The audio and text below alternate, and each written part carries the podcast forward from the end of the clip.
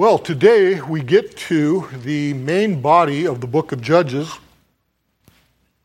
We're going to be looking at the very first judge, Othniel. And so, surprisingly or not, the sermon's entitled Othniel, the first judge, uh, at Judges chapter 3, verses 5 through 7. Five very short verses for the servant of the Lord who is raised up and serves as a model for all the judges to come. Five short verses, but they tell us a lot. Now, just to recap what we've gone through, um, and it's funny, you know, I was thinking about this as I was preparing the sermon. There's really two types of people in the world. There are those who, when they open a book, they'll read the preface the prologue and the introduction. And there are those that will go just immediately to the main story and start reading. The first type is a person who wants to know why the author wrote the book. What is the book about? What motivated him? Who are the people or things that influenced him to write the book? And the second person just wants to get to the meat of it. Well, if you're the first type of person, then you've appreciated the two prologues that we've, that we've gone through, which take up the first three, or the first two, and part of the third chapter in Judges, that deal with um, the social unraveling in Israel and the religious deterioration that went on. If you're the second type of person, well, then you should be very happy because we're getting into the story now. We're done with, with uh, the prologue. So, Moving on here. If you have not already, please open your Bibles to the third chapter of Judges, Judges chapter 3, and I will be reading verses 7 through 11. Judges 3, 7 through 11. And the people of Israel did what was evil in the sight of the Lord. They forgot the Lord their God and served the Baals and the Asheroth. Therefore, the anger of the Lord was kindled against Israel, and he sold them into the hand of Cushan Rishathaim, king of Mesopotamia. And the people of Israel served Cushan Rishathaim eight years. But when the people of Israel cried out to the Lord, the Lord raised up a deliverer for, deliverer for the people of Israel who saved them, Othniel, the son of Kenaz, Caleb's younger brother. The Spirit of the Lord was upon him, and he judged Israel. He went out to war, and the Lord gave Cushan Rishathaim, king of Mesopotamia, into his hand, and his hand prevailed over Cushan Rishathaim. So the land had rest forty years. Then Othniel, the son of Kenaz, died. So that's it. Five verses. Like I said, the deal with the model the exemplar for the judges of Israel for the next 200 years or so. There's one thing I've noticed, and I'm sure you've noticed too, in biblical writing, that the details seem sparse to us, to our modern Western minds. It doesn't tell us what we're used to being told in modern writings. And we see in this and other biblical accounts that ancient writings are not concerned with what modern authors would call scene setting. Ancient writers are not attempting to engage all of the reader's senses. Into a modern reader, the lack of the use of adjectives is something that just strikes one as odd. These are all the things that those who teach creative writing want aspiring fiction authors today to do? Well, of course, we're not dealing with fiction, we're dealing with a historical account, but in our day and age, even historians who are writing for a popular or general audience are told to write like this write like you're writing a novel to engage people. People just don't want dry facts. But the Bible's different, it's an ancient writing. But there's an awful lot of information contained in this relatively short bit of writing. And we're going we're going to see this. There's important information also in what we are not told. And this lack of detail, what we're not told about Othniel, points to the Lord God. That's the focus of this account of the very first judge, is what the Lord God has done, not so much what this man has done. That's a lesson for us right there. And what did he do? Why did he have to do what he did? Well, verse 7, it tells us the people of Israel did what was evil in the sight of the Lord. They forgot the Lord their God and served the Baals and Asheroth. Now, if you recall, in our journey so far through Judges, this is the second time that we've been told this. First time was in chapter 2, verse 11, that the people did what was evil in the sight of the Lord. So, we can see this is an ongoing and continual problem for the Israelites. We might say that this is the besetting sin of the Israelites. In other words, it's a sin that clings close to them and entangles them. And this pronouncement did what was evil in the sight of the Lord, I think is so horrible in its implications that to call it a besetting sin almost seems to trivialize it to our modern Western view because we can easily, and I think we do, we trivialize sin. I'm speaking of us individually here or even in this church, but I think if we think of the Christian church at large, and especially the world at large, sin is trivialized. We make excuses for it. Because we so easily trivialize sin, we can speak of besetting sin as those niggling little proclivities that we have that we know are sinful, but brush aside as something that God will help us deal with later. To a lot of people, it's like, yeah, that's how, that's how it gets, uh, you know, that's how it gets dumbed down, if you will. But we should never think of sin as trivial. Each and every sin involves disobedience to God and each and every sin is fatal. Each and every sin is revealed to us by God's word of the law. And each and every sin can only be atoned for by the blood of our Savior, Jesus Christ. And this thing, this, this besetting sin that Israel continually engaged in, also, we're told, is a judgment from God. Recall back in chapter 2, verses 1 through 5, the angel of the Lord came to Israel and told them, There, speaking of the Canaanites, their God shall be a snare to you. So, because of Israel's disobedience, because of their covenant breaking, the angel of the Lord said, You shall make no covenant with the inhabitants of this land. You shall break down their altars. Earlier, this is what the Lord told them. They disobeyed those orders, those commandments. And in response to what the angel of the Lord told them, the Israelites lifted up their voices and wept. Yet subsequently, we read later in chapter 2 and now again in chapter 3, they did evil in the sight of the Lord. Yet they had wept over this, but they're back to it. And I'll give you a foretaste of what's to come in the book of Judges. Many of you already know this. We're going to be reading this phrase frequently as we work through the book. This is something Israel is going to go back to and back to and back to. And I think we need to take care that we not become inured to it, that is, become accustomed to those things that are undesirable or bad. And it's easy for us to kind of harden our hearts in this way. But the Israelites, they did evil, is what the, the Bible tells us.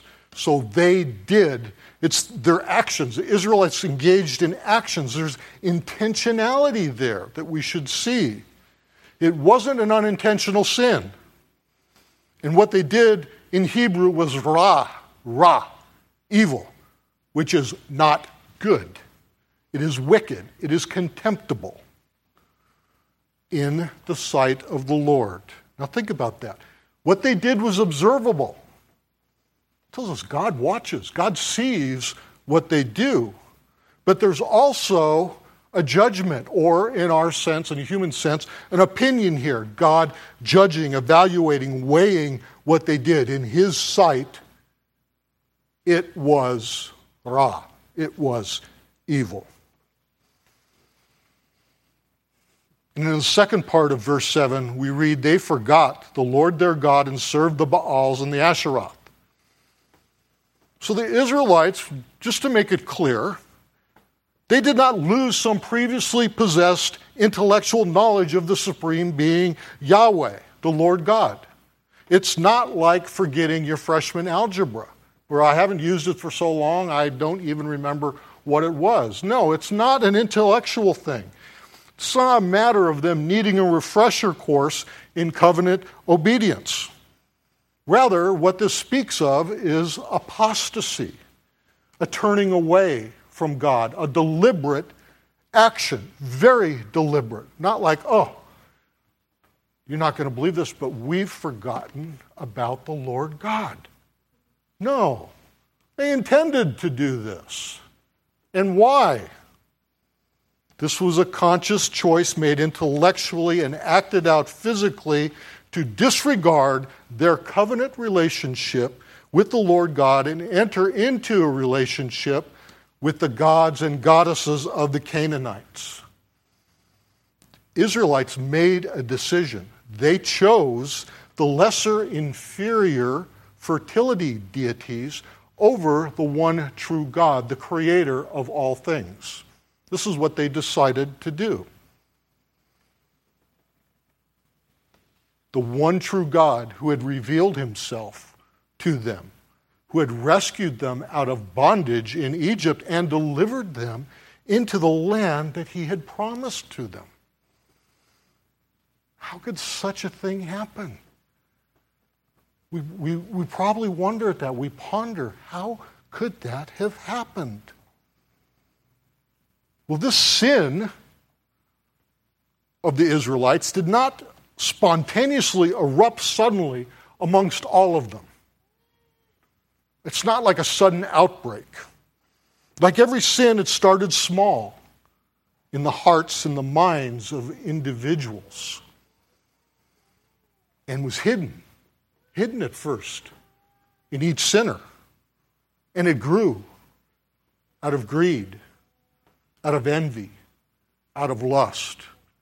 See, the Israelites saw the Canaanites. They saw what the Canaanites had done with the land. The Israelites are coming into the land as nomads. They don't know how to settle and farm. They're pastoral people. They see these mighty walled cities. They see these crops. And these Canaanites know, obviously, how to do everything. They're rich, they're powerful, the Israelites feel weak. They're spread out. They've gone to their allotted territories. And all they know is how to herd sheep and livestock. And they see others who can do so much more. They envy them. They gr- they're greedy for what they have. They lust after their possessions. And we're told they lust after their women. They see the fertility rites, which are very wicked, consist of sexual abominations. They lust after that.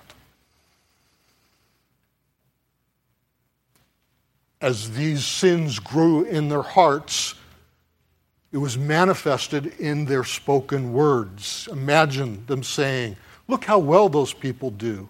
Look how much those people have. Look how beautiful and desirable those people are. So the sinner who expresses his or her sin in an unrepentant manner encourages others to open the door of sin in their own thinking. Then others join in, expressing their sinful desires, and sin grows. Sin feeds upon sin.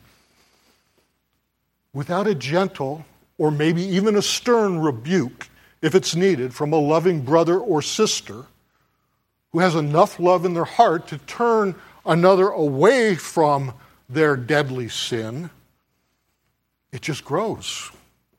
And the verbal expressions of sin then eventually become physical actions of sin, starting with a few people, or perhaps even just one. But it starts being acted out. Then it becomes a matter of it's okay, everyone's doing it, which grows like a cancer until the sinners who are acting out their sin demand that their sin be celebrated by the others who are not yet acting out. They boast, look how brave we are, not to be hemmed in by those stuffy old rules. And they expect others to say, Yes, yes, you're very brave. We honor you for your bravery. Until finally we reach a point, Israel reaches a point, us also, in what was forbidden and sinful becomes proclaimed as righteous in the sight of fallen man. But it is evil in the sight of the Lord.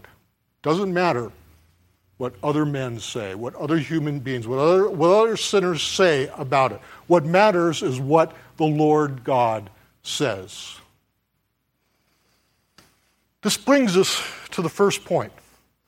Sin cannot be hidden from the Lord, and sin will not remain hidden from others for long. Both the Old and New Testament reveal this to us. It's a truth, it's a biblical truth. So, Moses, when they're approaching the promised land, he tells the tribes which want to settle east of the Jordan River, if they do not fulfill their obligation, their covenant obligation, to help in driving out the Canaanites from the land west of the Jordan. He tells them, But if you will not do so, behold, you have sinned against the Lord, and be sure your sin will find you out. In Luke, in the New Testament, in his third gospel, he records a time when Jesus' ministry has grown so much that he's attracting crowds every place he goes. And with crowds comes the attention of those who are opposed to him, the religious leaders, for the most part, of Israel, the Pharisees, the Sadducees. And Luke tells us in chapter 12, in the meantime, when so many thousands of, of, the people had gathered together that they were trampling one another. Imagine that crowd that big, how dangerous that was. But also imagine, it's not in the text, but imagine our Lord undoubtedly kept each and every person safe in that crushing, huge crowd. But I digress. Jesus began to say to his disciples first, Beware of the leaven of the Pharisees, which is hypocrisy. Nothing is covered up that will not be revealed, or hidden that will not be known. Therefore, whatever you've said in the dark shall be heard in the light, and what you have whispered in private rooms shall be proclaimed on the housetops. So sin traps us, we become ensnared. We're powerless to free ourselves. However, Here's the blessing we are not abandoned to this fate. The Apostle John, in his first letter, he writes If we confess our sins, Jesus, the Son of God, is faithful and just to forgive us our sins and to cleanse us from all unrighteousness. All unrighteousness. However, John goes on to say in that epistle if we say we have not sinned, we make him a liar and his word is not in us. We need to be honest about our sin. We need to repent of our sin, and we obtain forgiveness. But back to Judges. Verse 8 of chapter 3 reads Therefore, the anger of the Lord was kindled against Israel, and he sold them into the hand of Cushan Rishathaim, king of Mesopotamia. And the people of Israel served Cushan Rishathaim eight years. Second part of verse 8, he sold them into the hand of. Think about that. This tells us that the Israelites rightfully belonged to the Lord.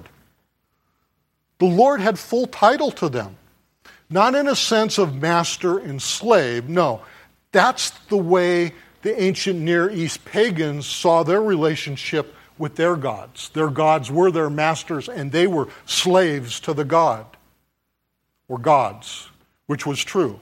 But then also they felt they had the ability to call on the gods by doing certain things, kind of tricking them or giving them what they wanted, and the gods would perform for them. So that's not what I'm speaking of.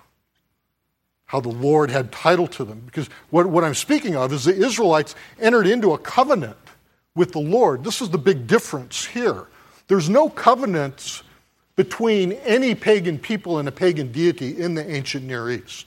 This is not something that anyone could say, oh, they, they just copied it from here or there, the Israelites. No, but there is such a thing as a covenant in the ancient Near East. And what we find a pattern of is the covenant goes, the Mosaic covenant goes along in format, in the way it's laid out, with what are known as suzerainty treaties or covenants. What this is, is a covenant or a treaty between a mighty king and lesser kings. The mighty king is the one who enters into the covenant, who suggests the covenant, who brings the vassal kings or king to him and says, This is what I am going to do for you. And you, in turn, shall do this for me. And if you fail to do this for me, this is what I shall do to you. So, the covenant is between two kings. What this is telling us is that the Lord views his people as an extension of his reign on the earth. His people are not his slaves, his people are his under kings, his governors over his creation. That's why God gives his image bearers dominion. And then there's this king that the Lord God sells the Israelites into the hands of Cushan Rishathaim, king of Mesopotamia. Well, here's the interesting bit of information. His name in Hebrew means Cushan the double wicked.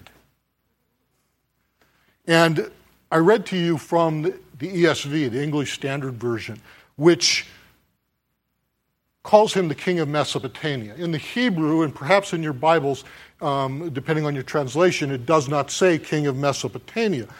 The ESV provides this translation for this Hebrew term, Aram Naharaim or Aram double rivers.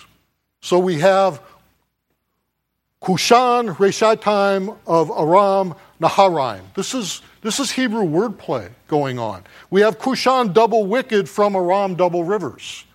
So you've got a rhyming thing, which we don't often see in Hebrew wordplay, but it, it, it pans out this time. But there's a play on words here about this guy and where he's from. How bad does a ruler have to be, I ask you, to be earned the name double wicked? I would imagine pretty bad because there's a lot of wicked guys around at this time, right? In the ancient Near East. And they're still around. We still have wicked guys around. But this guy is not just wicked, he's twice as bad as that. In Hebrew thought, he is wicked in his wickedness. If this brings to your mind Satan, the adversary, then congratulations, you are picking up on clues that are not so subtle in the text, literary clues that will help us understand what's going on here. And undoubtedly, this petty tyrant, Cushan the double wicked, who is unknown in ancient records, there's no record of him in Syria or Mesopotamia, any, any place other than in the biblical text. Undoubtedly, he thought of himself as quite powerful and important. Maybe he bestowed that name upon himself just to impress people and scare them. For that's the way of tyrants. We've seen that through history. But this sole surviving record of his existence, Judges chapter 3, reveals him to be a very minor vassal to the sovereign of the cosmos. And notice God does use Cushan double wicked. Cushan double wicked does serve the purpose of the Lord God, according to the text of Judges. In the last section of verse 8, it says, The people of Israel served Cushan Rishathaim eight years. Eight years. But the people of Israel did not want to serve Yahweh. So the Lord God, Yahweh, granted them their desire. And I hazard to be so bold as to guess that the Israelites did not picture the freedom from Yahweh that they desired as including eight years of serving Cushan of the double wickedness. Probably had no idea that was coming. And as I was preparing the sermon and thinking about this, I kind of flashed back to something from the 70s, which to me wasn't that long ago. To some of you, it's like the 70s. And I thought about it, it's like 50 years ago. Man, I can remember stuff 50 years ago like it was yesterday. I don't remember what Karen served for dinner last night, but 50 years ago, I'm there. There was a singer songwriter, very popular. In fact, he was called the poet of the 60s. And then in the 70s, something happened. This guy's name, you may have heard of him, is Bob Dylan. Something happened to him and he proclaimed that he had been saved by Jesus Christ, that he was a Christian. He was a follower of the Lord. Now, I don't know if Dylan was sincere in his faith, if he's still a follower, if, it's just, if he was a false professor for a time, but he wrote this song in the 70s that I remember, and it was, You Gotta Serve Somebody. And, the, and part of the lyrics is, You're gonna have to serve somebody. It may be the devil or it may be the Lord, but you're going to have to serve somebody. At that point in time, when Bob Dylan proclaimed that in his music, in his poetry, whether he was a false professor or not, the Lord used him as his servant. He proclaimed a biblical truth. And really, that's just fascinating. And like I said, I don't know what happened to Dylan, but he spoke biblical truth there. And like another character of the 70s, a TV show used to like, would say, and you can take that to the bank. And if anyone remembers that, come see me afterwards, and I'm going to, you know, give you a prize for uh, being a trivia champion. So think about this. Eight years they served Cushan the double wicked. Let me translate that culturally. That's two presidential terms under the administration of President Double Wicked, with no checks and balances from the legislative or judicial branches of government. Can we imagine? Unfortunately, maybe yes. My second point is tyrants as well as good rulers reign only as long as the Lord decrees. And there's an excellent example of this from the 27th chapter of Jeremiah. And I borrow this illustration from uh, Dale Ralph Davis' commentary on Judges. It was just outstanding. It's like, I, I got to use this because this was just so cool. So, anyway, in the days of Jeremiah, the king of Judah, Zedekiah at the time, um, word went out to the kings, the five pagan kings around Judah, the kings of Edom, Moab, Ammon, Tyre, and Sidon. Sidon. The word went out send to Jerusalem your special envoys.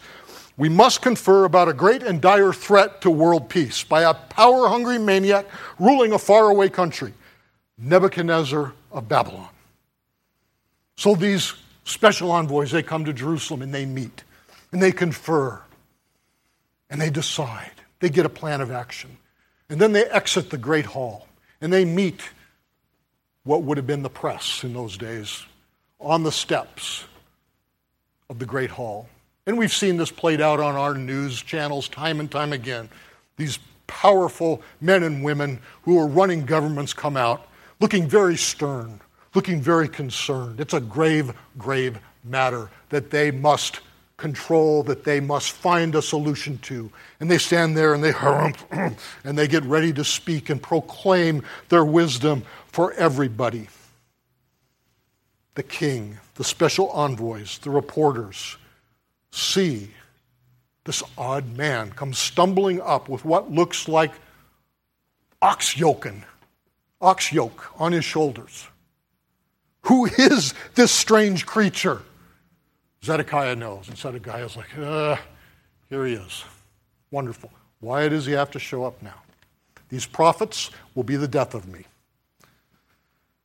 Zedekiah opens his mouth and he speaks the word of the Lord. It is Yahweh, the Lord God, speaking through Jeremiah. And he says, It is I, speaking of the Lord God, who by my great power and my outstretched arm have made the earth with the men and animals that are on the earth, and I give it to whomever it seems right to me. Now I have given all of these lands into the hand of Nebuchadnezzar, the king of Babylon, my servant. Nebuchadnezzar has what he has because it's been given to him by the Lord God. And the Lord God calls this pagan king his servant. And the Lord goes on, he says, I have given him also the beasts of the field to serve him. Everything, in other words. All the nations shall serve him, and his son, and his grandson. Until, until the time of his own land comes. Then many nations and great kings shall make him their slave. Note well what verse 7 said until the time of his own land comes. Yahweh may raise up a king or a kingdom to chastise his own people or other people. But when the time of his own land comes, when that kingdom must be brought down for its arrogance and oppression, as Babylon eventually was, that situation also applies to this obscure, unknown ruler Cushan the double wicked, as well as to a mighty potentate like Nebuchadnezzar, who is immortalized in bronze and stone. This applies to all the rulers of the ancient Near East, as well as to those who rule today by various titles during our time. But us, the faithful people of God, may we join in with the psalmist David and declare, but I trust in you, O Lord. I say, You are my God. My times are in your hand. Going on in Judges verses 9 and 10, read, But when the people of Israel cried out to the Lord, the Lord raised up a deliverer for the people who saved them, Othniel, the son of Kenaz, Caleb's younger brother. The Spirit of the Lord was upon him, and he judged Israel. He went out to war, and the Lord gave Cushan Rishathaim of Mesopotamia into his hand, and his hand prevailed over Cushan Rishathaim. First part of verse 9 the people of Israel cried out. They cried out, the Hebrew, Za'ak here. It's a cry of help. Frequently, yes, to Yahweh. It's a, it's a deep distress. But it does not imply, it does not denote, connote um, repentance. No, not unless it's, uh, unless there's another cause attached to it, another clause, I should say, that specifies it. It, it. It's not that Israel is repenting of their sin. They're crying out in pain and anguish. But here's what's interesting who do they cry out to? Yahweh, the Lord God. Although they are serving the Baals and the Asheroth, it's not to them they cry out in their distress, they cry out to the one true God. And I suggest to you that we see that today in the sinful, fallen world that we're still in. People know in distress, they know in their hearts that whatever their idol is in this world is not going to save them. They can only be saved by the true God, whom they may not even really know in the biblical sense. So Israel is suffering now but not repentant. Okay, so if they're not repentant, why did Yahweh raise up a deliverer for them? Think about that. That's kind of amazing, isn't it? Yeah, I think it is. Because it tells us something about God. His mercy is not reactive to anything. God's actions are not dependent on what we do or what we don't do. Romans 9:15 echoes Exodus 33:39 where God proclaims, "I will have mercy on whom I will have mercy, and I will have compassion on whom I will have compassion." It is the Lord's decision and the Lord's decision alone. We cannot influence the Lord. We cannot cause him to do things like the pagans could with their false gods. No, that's not the way the sovereign God of the cosmos operates.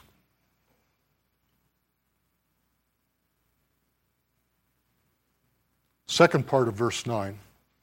We're told the Lord raised up a deliverer for the people of Israel who saved them, Othniel, the son of Kenaz, Caleb's younger brother.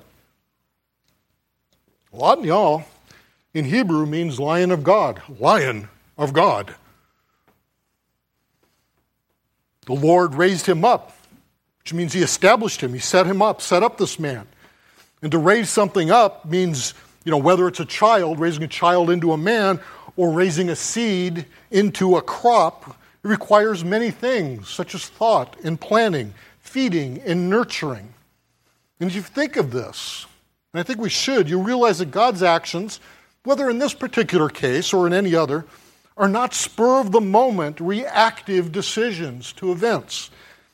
In other words, the Lord didn't make a deliverer appear out of thin air here. No, there was, there was planning, long range planning that had to go into this. And this is the case in everything, everything in this world. And in this case, we have as the deliverer, excuse me, Othniel, the son of Kenaz, Caleb's younger brother. So think about this. Othniel is nurtured in the same ground, so to speak, as Caleb from the tribe of Judah, one of the great leaders of the earlier generation. And Othniel gains combat experience when Caleb incentivizes him to capture the city of Debir. We read this in chapter 1 of Judges. And these sort of things, you can think of them as examples of what are called by philosophers and theologians as secondary causes. And although these things here, these examples of Othniel are positive, this is an important con- concept, the secondary causes, when we deal with the problem of evil. And I just wanted to touch on that a moment. And maybe if you've struggled with this problem of evil, maybe this will illustrate secondary causes for you. As our confession of faith, the London Baptist Confession of Faith of 1689, chapter 3, paragraph 1, and it's in the back of our hymnal. Um, we're kind of pressed for time, so I don't have time to read it. But I, if, I know most of you have read it. Refresh yourself, refresh your memory, and read it when you get a chance. If you've not read the Confession of Faith, you really must. But the, the confession holds that God is not the author of sin. Well, this is exactly right. The Bible tells us this God is not the author of sin, sin does not come from God. And God does not restrict the will of his creatures, but by the contingency of second causes, God works in disposing all things and accomplishing his decree. So the example is how Othniel was raised as a secondary cause of him becoming the deliverer. How he was raised, being around such a, a great and effective leader as Caleb, being given the opportunity to experience combat and lead in this attack against the city of Debir.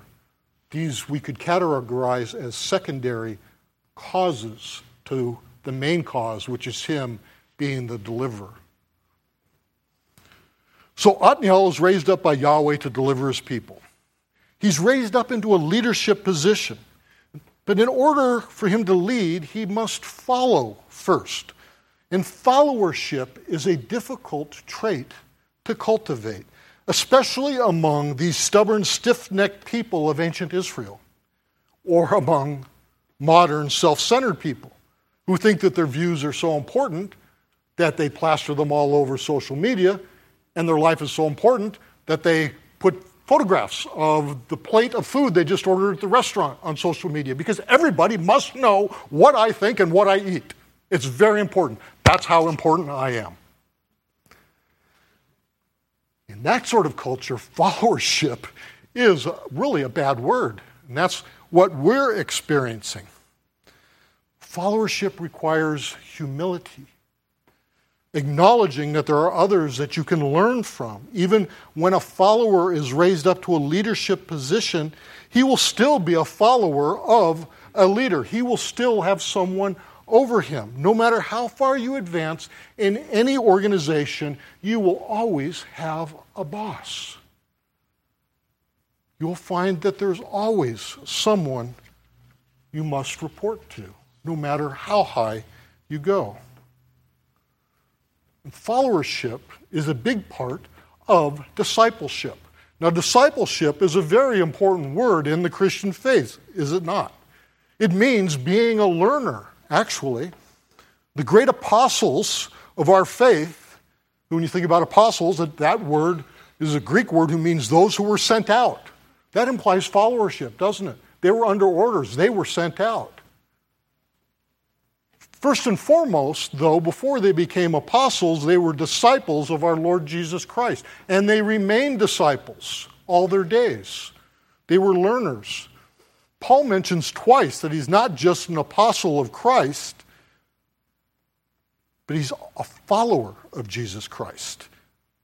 And also, this is what he mentions twice. He mentions he's a follower of Jesus Christ much more than twice. So excuse my stumbling there, my phrasing. But twice, what he mentions is he's also a teacher. So leaders must be teachers also. And teaching was a major responsibility that Othniel had.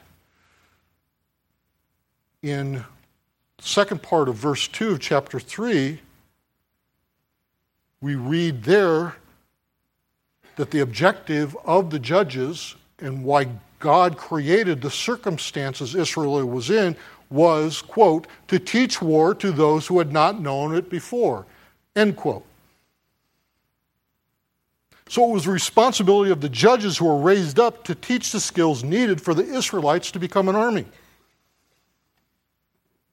This idea of leadership, followership, discipleship, teaching, learning. We see this in the church. These are things that the church engages in things that the church needs to engage in. Paul, in, in many places in his letters, talks about the ability to teach being a necessary requirement in the church for the, those who are in eldership. We, that means, that implies that we must learn. There's people that are teaching, and those that are teaching are still learning. You know, as I did various things through my life, I'm sure as, as, as many of you have experienced this. I thought, well, if I just get to this point, when I was a police officer, if I, if I just make sergeant, if I just get those three stripes, I'll know everything. When I was studying martial arts, if I just get my black belt, I'll know everything.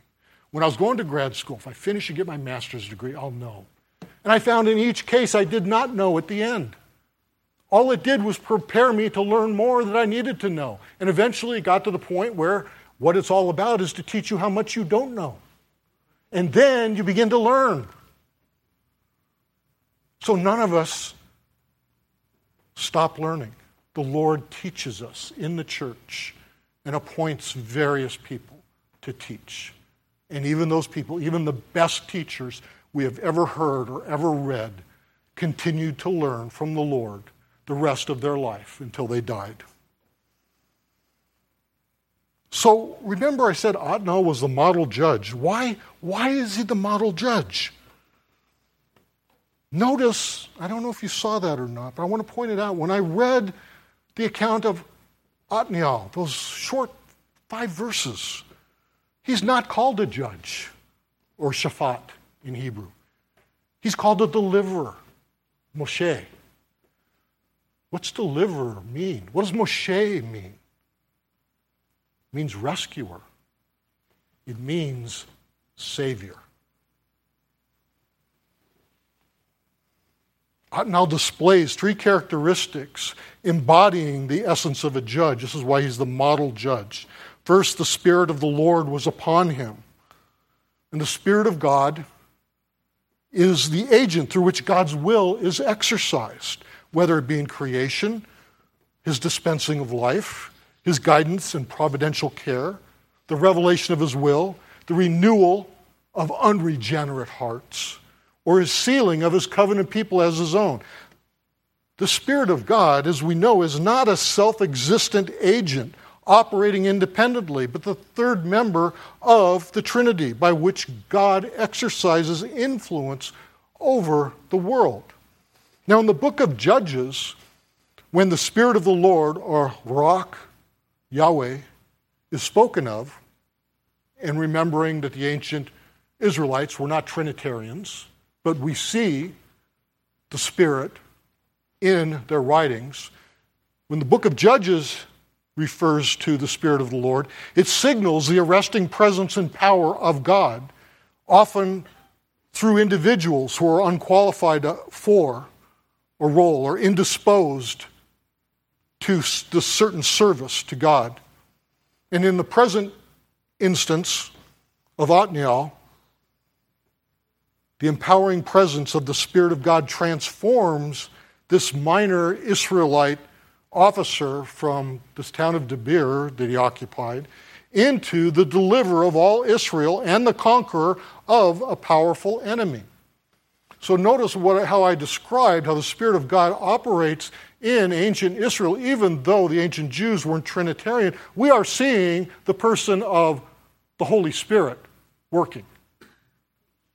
It is Trinitarian in the text, even though not revealed clearly to the Jews by God at that time. The second reason why Othniel is a model is he went out to war. That was the reason God raised up these judges, so that those who did not know war might learn war. And this was necessary in order to drive out the inhabitants of the land. Even in the New Testament, our spiritual battles are, are described in military terms, although we do not fight with physical arms nowadays. We fight with spiritual weapons. That the idea is the same. We have had people come to us and teach us how to engage spiritually. Thirdly, Othniel's hand prevailed over Cushan Rishathaim, so the land had rest 40 years. That's a biblical generation. They had rest. And rest does not mean that they had the day off. Rest means that they were given stability, security, and safety for 40 years. And then Othniel, the son of Kenaz, died. And we'll see what happens after that next week. But this brings us to our third and last point. The Lord God is a saving God. The Lord God raised up a deliverer, a savior named Othniel, the lion of God, to rescue his people from Cushan of double wickedness.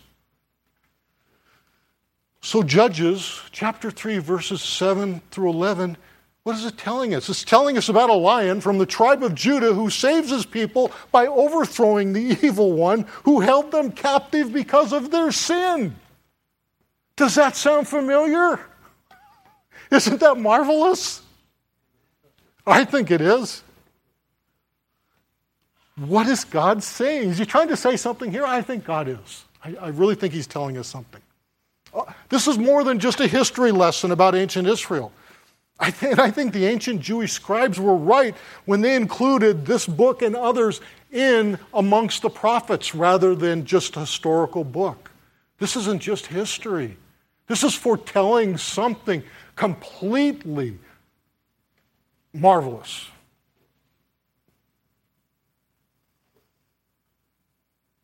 God is declaring that the eschatological lion of Judah was coming. In Revelation 5 5, John writes, And one of, the, one of the elders said to me, Weep no more. Behold, the lion of the tribe of Judah, the root of David, has conquered, so that he can open the scroll and its seven seals. Luke tells us that one day Jesus of Nazareth stood up in his hometown synagogue and opening the scroll, he read from the prophecy of Isaiah The Spirit of the Lord is upon me. He has anointed me and sent me to proclaim liberty to the captives. Luke also tells us that when accused by his enemies of using power from the devil to cast out demons, Jesus said, When a strong man, fully armed, guards his own palace, his goods are safe. But when, when, when one stronger than he attacks him and overcomes him, he takes away his armor in which he trusted and divides his spoil. That strong man, fully armed, guarding his own palace, that Jesus refers to is, of course, Satan. And the one stronger than he is, of course, Jesus Christ. Jesus has stormed the fortress of the devil. He's kicked in the door, knocked the devil off his feet, disarmed him, and plundered Satan's treasures. Satan's treasures. That's us, brethren our Lord and God rescued us. We must never forget that. Even after years of being a Christian, it, it makes me weep to think that I am loved that much. And this passage reminds me when I was a SWAT sergeant, hostage rescues, when we kick in the door, we kick in doors and go in against bad guys, heavily armed, and take them down, knock them off their feet, and rescue innocent people. But our Lord Jesus does it to such an extent that anything mortal man does just pales by comparison. We may rescue for a time those who are in physical peril, but only Jesus can rescue us eternally from the fires of hell, from the plots and the snares of Satan, who would have us as his prey. The kingdom of God is with us, even now and not yet. Brethren, rejoice, for we have been saved. Join me in prayer as we close. Heavenly Father, I don't know how to express the gratitude that I and my brothers and sisters have for what you've done for us. Father, thank you for your word. Thank you for the freshness it brings to our minds and to our hearts of what you have done for us, of where we now stand in your sight, the freedom that we have been given, not earned. We do not deserve it, Father. We acknowledge that. We praise you. We can't praise you enough, Father. It's wonderful when we lift our voices and our hearts and sing the words of the hymns together. As brothers and sisters, as a family in Christ, we sing of our salvation. We sing in praise of you, of your majesty, your glory, your goodness, and your mercy. Father, bless this day. Bless my brothers and sisters as they go out, that we may remain mindful of you until this day ends, and that we may be mindful of you in our week ahead until we can gather again. We ask for your blessings. We praise you. We honor. We extol you. We glorify you in all things, Father, in the name of Jesus Christ. Amen.